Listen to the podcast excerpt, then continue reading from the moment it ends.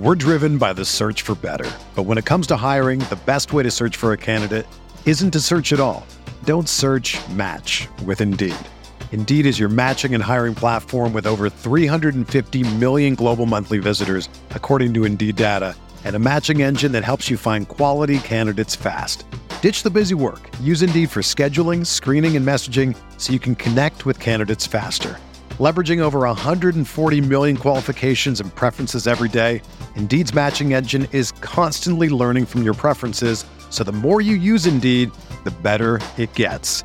Join more than three point five million businesses worldwide that use Indeed to hire great talent fast. And listeners of this show will get a seventy-five dollars sponsored job credit to get your jobs more visibility at Indeed.com slash Blue Wire. Just go to Indeed.com slash Blue Wire right now and support our show by saying that you heard about Indeed on this podcast. That's Indeed.com slash Blue Wire. Terms and conditions apply. Need to hire? You need Indeed. We're talking a best ball roster construction with an extraordinarily high win rate on RotoViz Radio. What's up, RotoViz?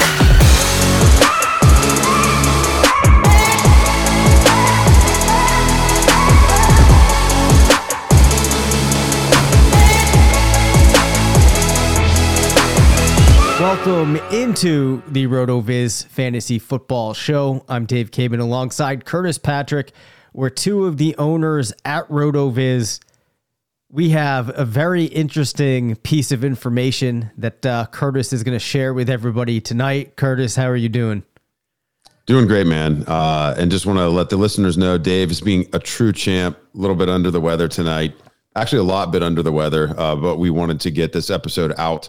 Uh, our schedule may be a little atypical this week as we kind of work around um, that situation. So I'm gonna I'm gonna jump into the driver's seat here a little bit, and and Dave will be the color man. We'll switch spots uh, just so he doesn't have to talk quite as much. Um, and that's going to take us right into our F F P C stat attack. So our F F P C stat attack is brought to you by the rotoviz dot com F F P C Best Ball Roster Construction Explorer. And over the course of the last couple of weeks, Dave and I have been uh, completing our latest F F P C Best Ball Tournament build. And uh, our latest draft just finished up. We're going to run down that roster tonight. But as we plugged the outcome into the Best Ball Roster Construction Explorer, we found that um, where we targeted certain positions put us into a twenty percent win rate category.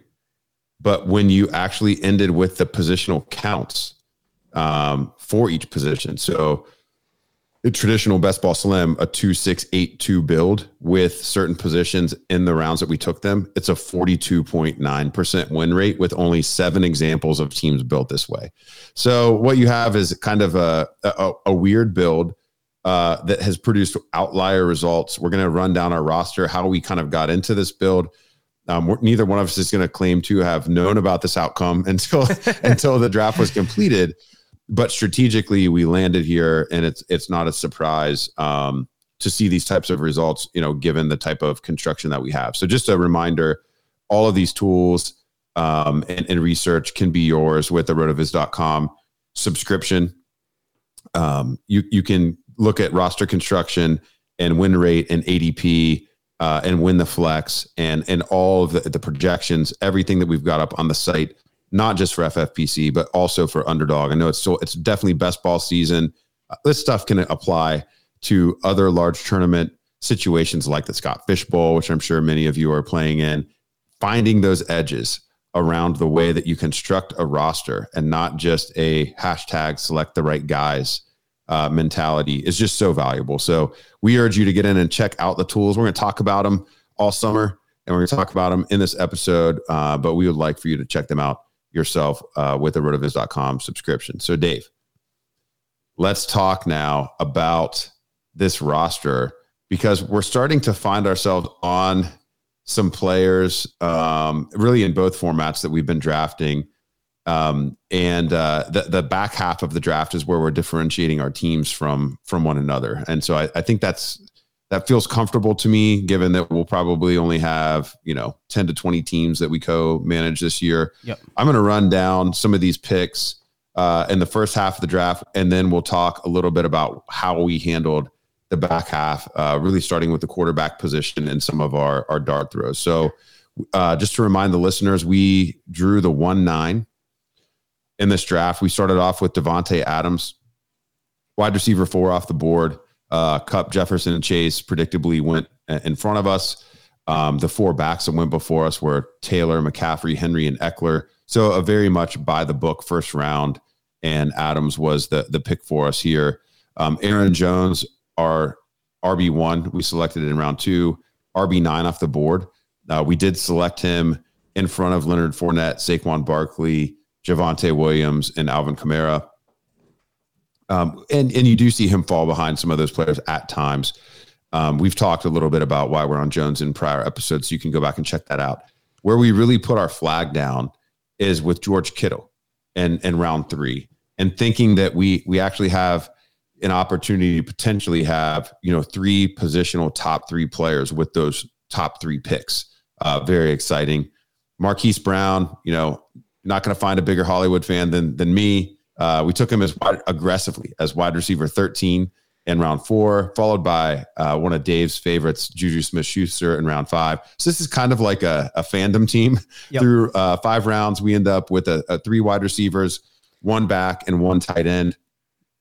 Then we come back in, in six and seven with two more positional players before we get into the the quarterback position. So Elijah Mitchell, not a player we're uh, you know overly exposed to, Dave. It's kind of a unique situation to stack him uh, with Kittle uh, being double exposed to the 49ers offense through six rounds. But I mean, certainly all of the buzz has been that he's got this job on lock, despite the team investing in T D P uh, relatively early in the N F L draft this year.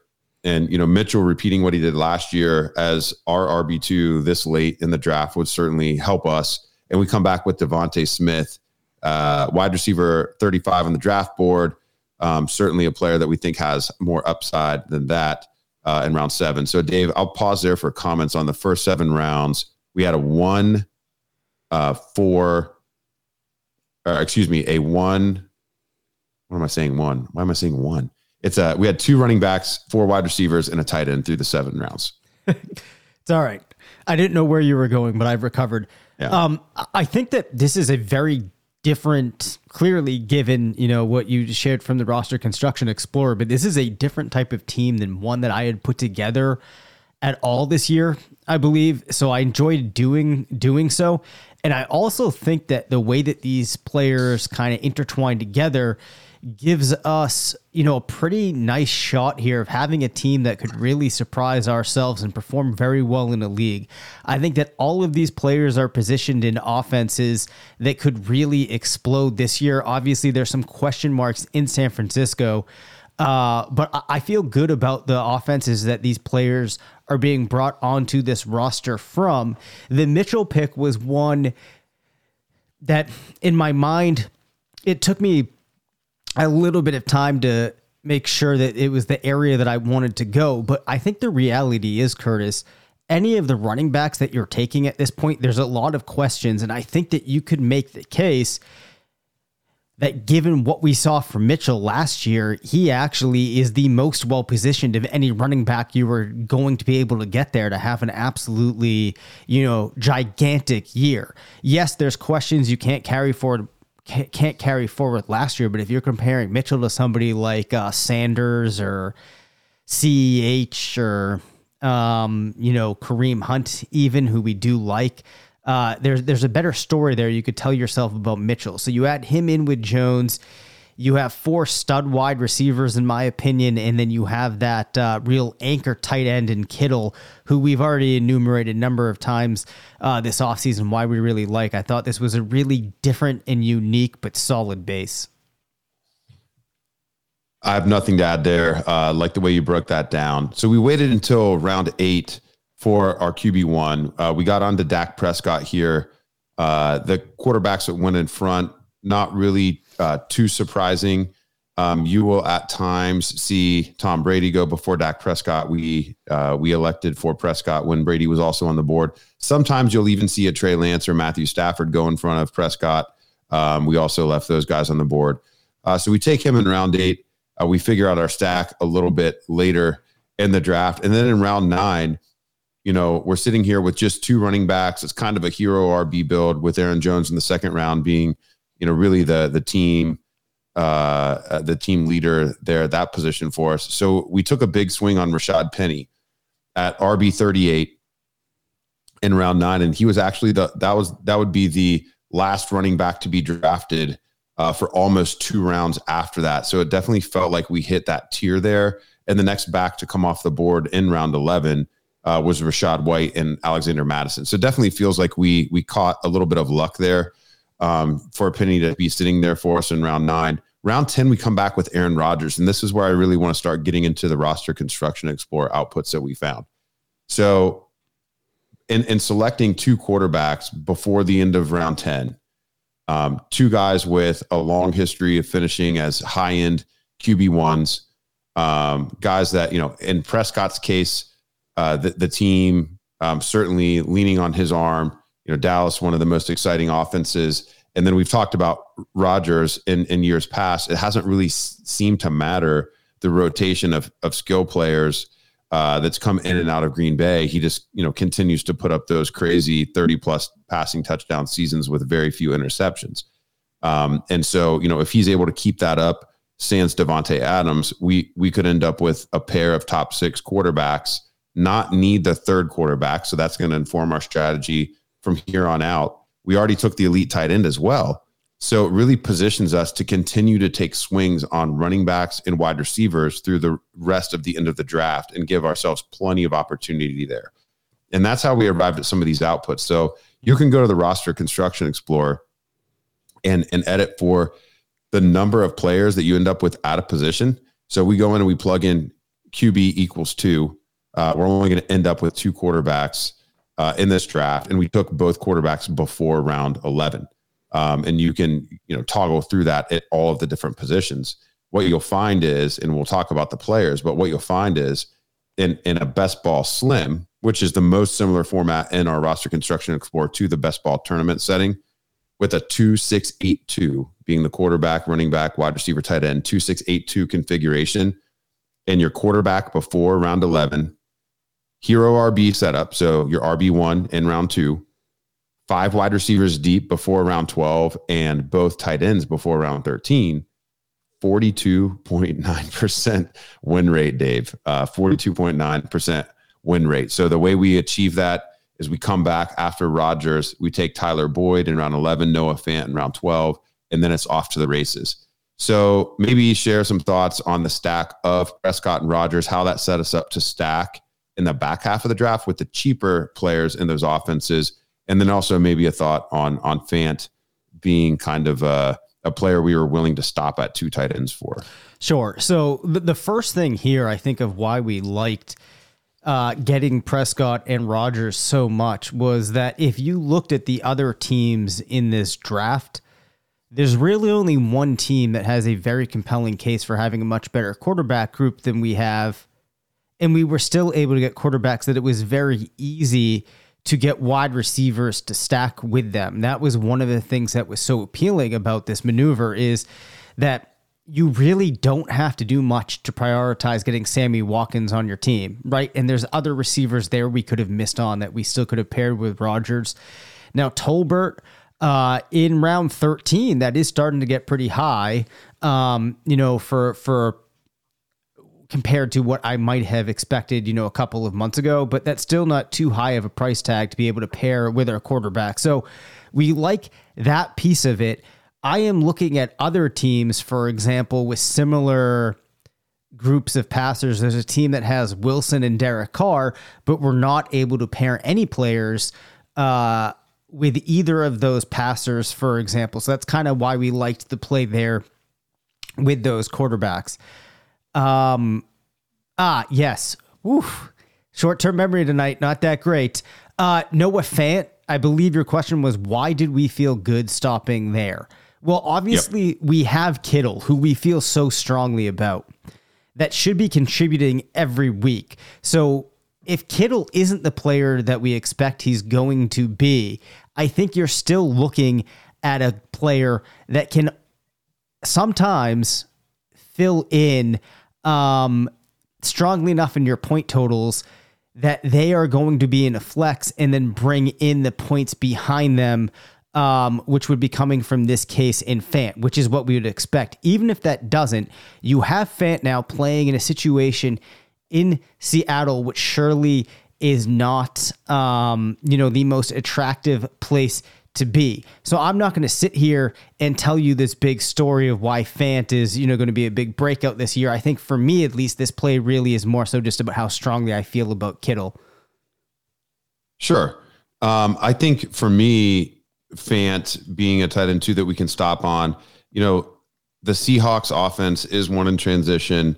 Um, there is some familiarity. If Drew Lock were to win the job, uh, there's already the familiarity there. In tight end premium settings, the N F L Stat Explorer shows us that in twenty twenty-one, Noah Fant had a, a forty-four percent tight end one rate.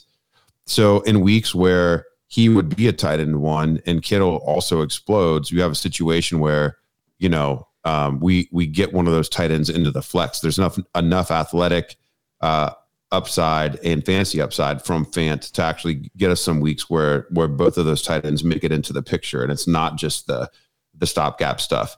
Um, case in point, I mean, last season, Fant did have three weeks with um, nineteen point six points or greater in tight end premium settings, and including an outburst of nearly thirty points against uh, Las Vegas back in week six. So I, I, you know, I think given the uncertainty in Seattle, um, if you go with Geno Smith, who, uh, you know, you know, maybe a different player at this point of his career in terms of his aggressiveness, Uh, you could end up seeing Fant get a lot more shorter uh, depth of target activity, and you know potentially even you know surprise and out target D K Metcalf or Tyler Lockett especially.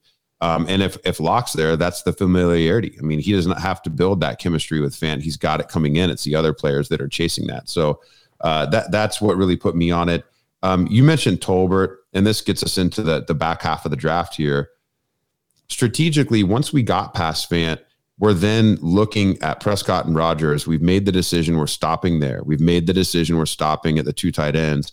And then now, how do we set this team up um, to have the really big spike weeks? So we're, we're ignoring A D P a little bit more and focusing uh, much more on, you know, what's the earliest we can stomach taking a player to not miss and complete that stack. So, you know, we load up our queue with the Jalen Tolberts and with the Sammy Watkins, and then even with a free agent like Will Fuller, who could potentially land in, in Green Bay uh, and has been linked there a little bit, um, not seriously, but is is basically in every you know potential beat report uh, uh, article that comes out on on who will end up in Green Bay. Um, and then you give yourself two options to to complete stacks, but then also kind of a, a dice roll. Um, that could end up with an, an even an addition stack. Um, with Aaron Rodgers, we also had Aaron Jones back in the second round. And one thing that we talked about last week is that, you know, Jones could potentially be more active as a receiver this year, with Dylan being on the field a little bit more in his role, even growing too. So we actually stacked Rodgers on the front end, not on purpose. We went in on Jones before we knew we would target Rodgers, but we have a, a way to stack, you know, before and after. So we go with Jalen Tolbert in round thirteen. Reason he's appealing here, obviously we had Prescott, but James Washington still hasn't been in, in any of the O T As. And Michael Gallup is a little behind schedule in his recovery. So, I mean, the, the door is open for Tolbert to be the wide receiver two to open the season. And, you know, if if he gets off to the races, I mean, why would he necessarily need to relinquish um, that role? I would expect Dalton Schultz to, to out-target him during that time, but being the third Uh, most frequently targeted pass catcher in Dallas is certainly attractive. We come back in round fourteen with Darrell Williams, a player that we're starting to get some exposure to here, Dave, but he's like, he's a James Conner injury away from having a super valuable role that we've seen Conner and Kenyon Drake before him smash in. Um, and, you know, he has enough of the same, you know, size and skill overlap uh, to, to think that he could have, you know, some of those touchdown heavy weeks, which has really been the key for both of those guys. I mean, Connor had all those points last year, but I don't even think he rushed for eight hundred yards if memory serves. Um, we come back in round fifteen, we get that other stack with Sammy Watkins, targeting the uncertain pass receiving core in Green Bay. We would have loved to have had Lazard earlier. It just didn't work out. Um, so we come back with Sammy Watkins for our second player in that Green Bay offense, linked to uh, Aaron Rodgers. Kendrick Bourne in the sixteenth round, um, thinking that, you know, Mac Jones taking a step forward in year two, which is that year that we typically see the big leaps for quarterbacks. Jones, not a player as exciting on, on the ground as some of the other uh, guys like, you know, uh, a Zach Wilson, for example, or or full year two of, of Jalen Hurts, uh, for example, that you would want to see take a step forward for fantasy purposes. But Mac Jones becoming a better downfield passer, a better red zone passer would certainly elevate Bourne even above where he was last year. And he had a great win rate last year. Uh, Damian Williams, Dave, let's talk about this pick. This one felt pretty important. We'd only had four running backs by the end of round sixteen.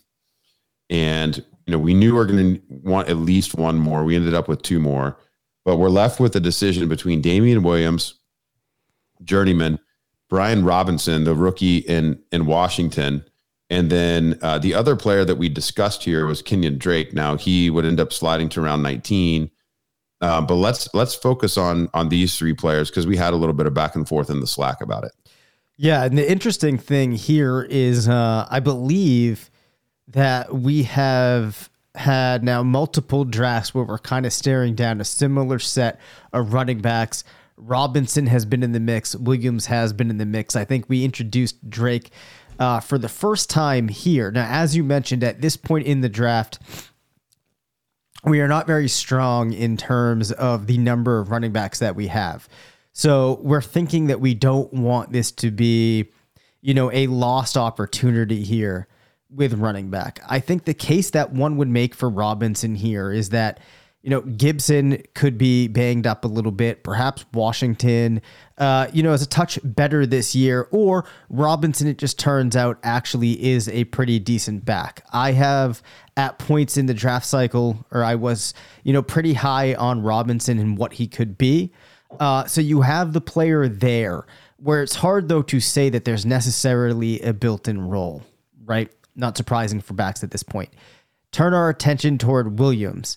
Well, you got Patterson there. You've also got the player that we really like in Algier, but in comparison to other rookies, you know, there's no guaranteeing that this team is going to force his way in there. So there's a decent uh, case that can be made that Williams should have to see some opportunity, especially in the earlier on portion of the season. Now, Kenyon Drake, obviously going to be behind Jacobs in this Las Vegas offense. It's hard to know exactly what it's going to look like, but should hopefully be able to see some role even as uh, the rookie White mixes in there. So that was kind of the lay of the land with those three backs. Now, I asked you about Robinson, and I asked, I have asked you about him prior.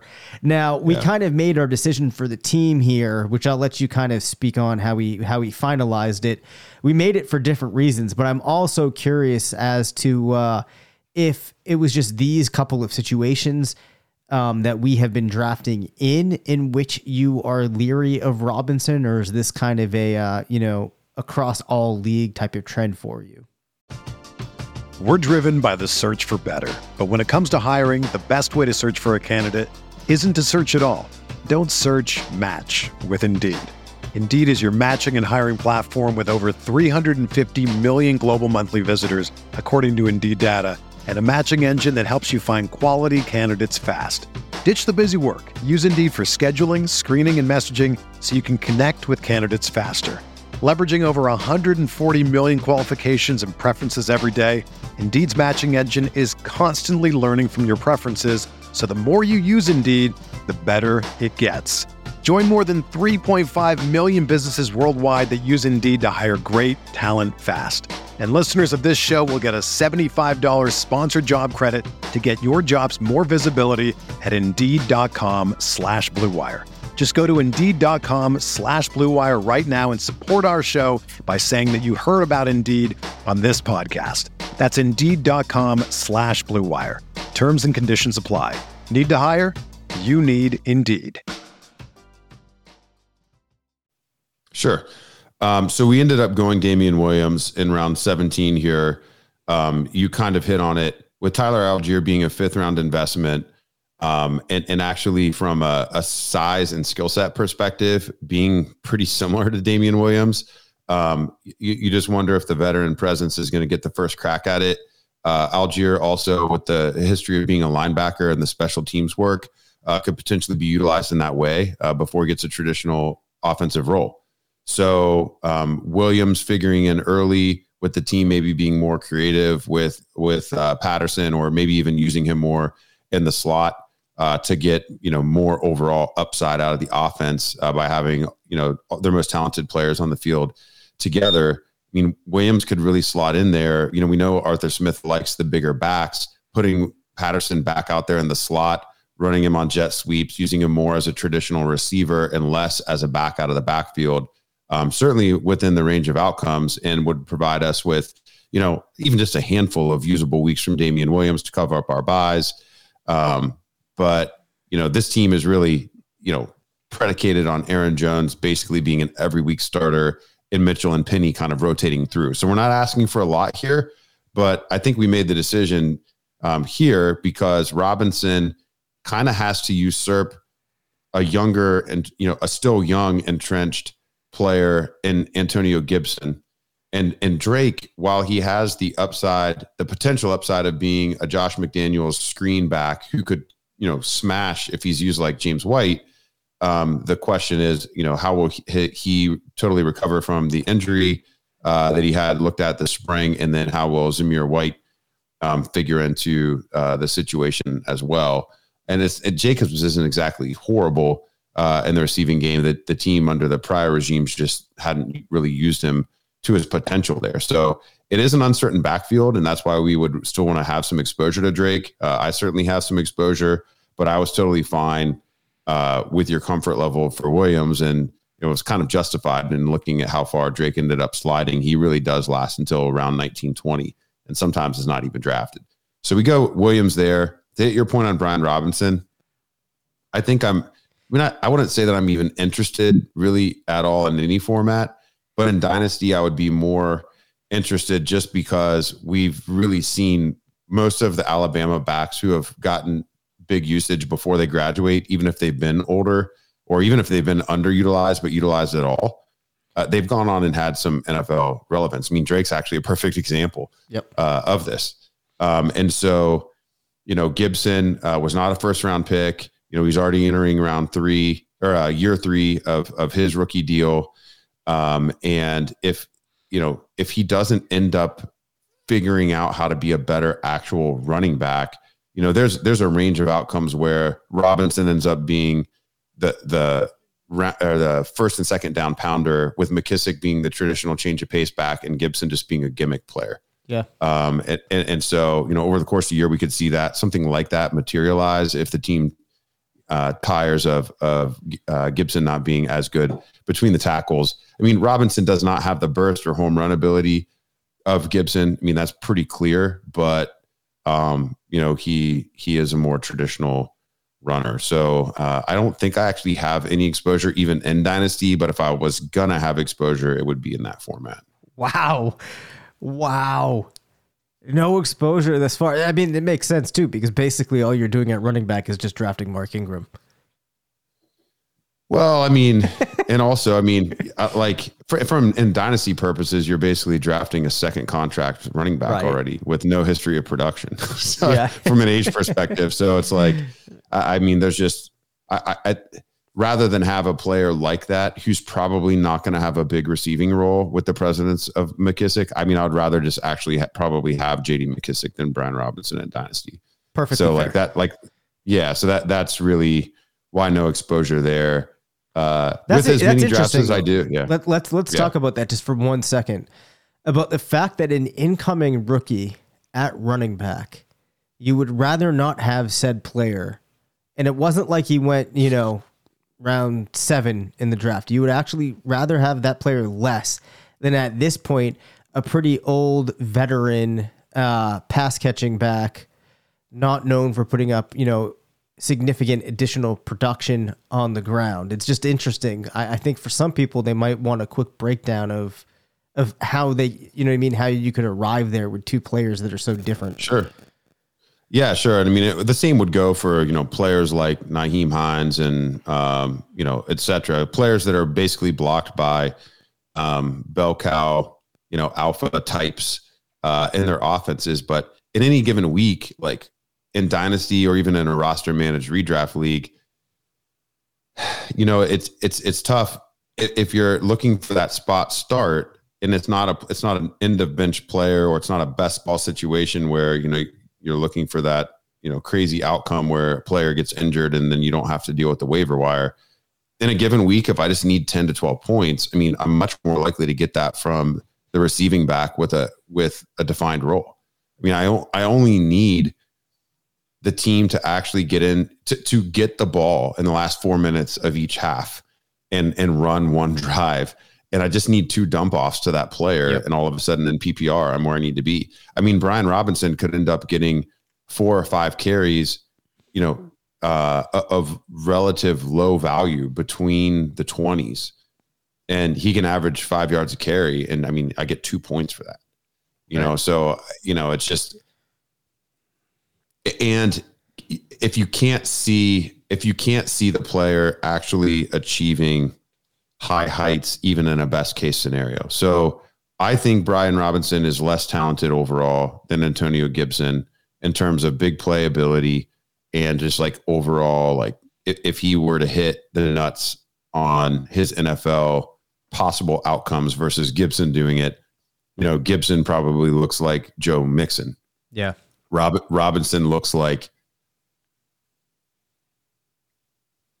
mm, I don't know, A J Dillon or something like that. You know, it's not not a player that's going to have more than, or I mean, or eighty percent of Nick Chubb, seventy percent of Nick Chubb, not a player that's going to catch a lot of balls. And, you know, I don't think that Washington's going to be even good enough to really lean into a player uh, like Robinson and give him like the three hundred carries. So he's, you know, he's probably capped at one eighty to two hundred carries unless, you know, the team becomes good enough to just be milking the game in the second half all the time. So it's, there's just really no, there's just really no reason that I would want to have a player like that. Yeah. So you know what's interesting, um, and this is just kind of more to talk about Robinson. When you talk about, you know, the potential of like an A J Dillon type of case, I feel like we could end up in a situation with Robinson where there's always kind of this underlying hype that just seems to carry and carry. Because it feels like, all right, they could just be close to getting the offense, but it never, you know, never materializes. Um, but so anyway, so that's an interesting breakdown from you there. Yeah, I mean, if if Gibson went down, like in a roster management league, I mean, I would run to the waiver wire and pick Robinson up. Yeah. But I just don't think he's going to do anything unless that happens because yeah. of McKissick being there. Like, Gibson already does the things they're drafting Robinson to do. I think Robinson is just a hedge on Gibson actually becoming a real running back. Yeah. Yep. Okay. All right. Anything else that you wanted to... I'm going to be perfectly honest, Curtis. Uh, my mind has completely lost anything that we talked about prior. So let me round it off. We right. we got we got sidetracked talking about the Damian Williams, Brian Robinson, Kenyon Drake uh, decision in round seventeen. Okay. So we're we're we're rounding the horn here, and in eighteen, nineteen, twenty, we take Will Fuller in round eighteen. Um, this could be a total zero, like it would have been in twenty twenty-one. Um, but this there's also obviously a lot of upside, you know, to this pick. You know, Will Fuller objectively is still probably a top sixty wide receiver in this league in terms of what he can bring to a team. I mean, I think he's if he can prove that his finger works and prove that his hamstrings are attached, he's going to get signed. I mean, Deshaun Jackson was still getting contracts, you know, within the last twenty-four months. Yep. So Will Fuller is going to get a contract. And if he lands in the right spot, he's going to have a role right away. Um, we kind of hope that maybe it's with Green Bay. So we get another uh, exposure there, but yeah. wherever he lands, um, I think, you know, objectively he's good enough if healthy that he's going to give us some starts. And then and we take Brian Robinson, wide receiver ninety-four in round nineteen. I'm kind of surprised he's not going earlier. You know, we the offense, obviously, it doesn't project like one of the great ones in the N F L for this season, but you're seeing other, you know, team transfer, uh, lower profile guys like Russell Gage all of a sudden become, you know, top ten round, single digit round picks. And I mean, I think Edwards has a pretty good path to, to reminds me of, you know, uh, you know, a little bit lesser of a situation because he hasn't had this type of N F L success yet, but like Corey Davis going to the Jets, like there wasn't a lot of competition yet. And, and Davis was getting pushed up at least into like the round twelve territory. Edwards, I mean, yes, Drake London is there, but I mean, it wouldn't really be that big of a surprise for Edwards to out-target Drake London in, in year one and be the the team, you know, two option. And even if he is the team three option, if we think Atlanta's going to stink this year, he should still get plenty of opportunity. I could e- easily see us getting two or three games from Edwards this deep in the draft. And then we end the draft with our R B six, the presumed second guy for the Giants right now behind Saquon Barkley, who hasn't been the picture of health in two years and who has a previous relationship with new head coach Brian Daboll from their time in Buffalo together, Matt Breida. Um, and, you know, he hasn't been the picture of health either uh, or gotten much activity on the field in the last two seasons, but not much stands in the way of him producing. And it's possible that the team could also try to protect Saquon's touch count a little bit as well, and we could get some surprise production from Breida even if Barkley doesn't go down. So when you put this all together, you know, strategically, we wanted to share this build of, you know, hero R B coming back with an early tight end and then going just two quarterbacks in the first ten rounds. I mean, there's some pretty exciting results. And so if you're if you're willing to be wide receiver heavy, plant your flag on a couple quarterbacks wherever you feel comfortable drawing that line at just going with two. Um, you can really build a lot of different exciting roster configurations. I know Ben and Sean talk about this, you know, a lot on, on their pod. Uh, Sean and I talk a lot about this when we're preparing for, uh, you know, our main event drafts every year, which is obviously different with the roster management approach, but the, the, the same, you know, strategies kind of apply. It all comes down to the construction and putting yourself in a position um, to be successful in ways that other teams don't have access to. Um, also would want to point to, if, if this type of discussion is really interesting to you, point you to our best ball pod uh, that uh, Zach Kruger and Calm Kelly are doing. They've had some great guests. I think Derek Brown recently drafted a team with them. They went extreme zero R B, pretty fun uh, squad that they ended up with. Dave and I will be back with uh, some more traditional content. Stop talking about this draft that's been dragging on for three weeks. And hopefully Dave will be a little healthier later this week. Uh, until next time, this is the RotoViz Fantasy Football Podcast. Thank you for listening to the RotoViz Fantasy Football Show. Send us questions at r v f f show at gmail dot com. Follow us on Twitter at Dave Cabin F F and at C Patrick N F L. Leave us a voicemail at nine seven eight, six one five, nine two one four. And make sure to rate, review, and subscribe.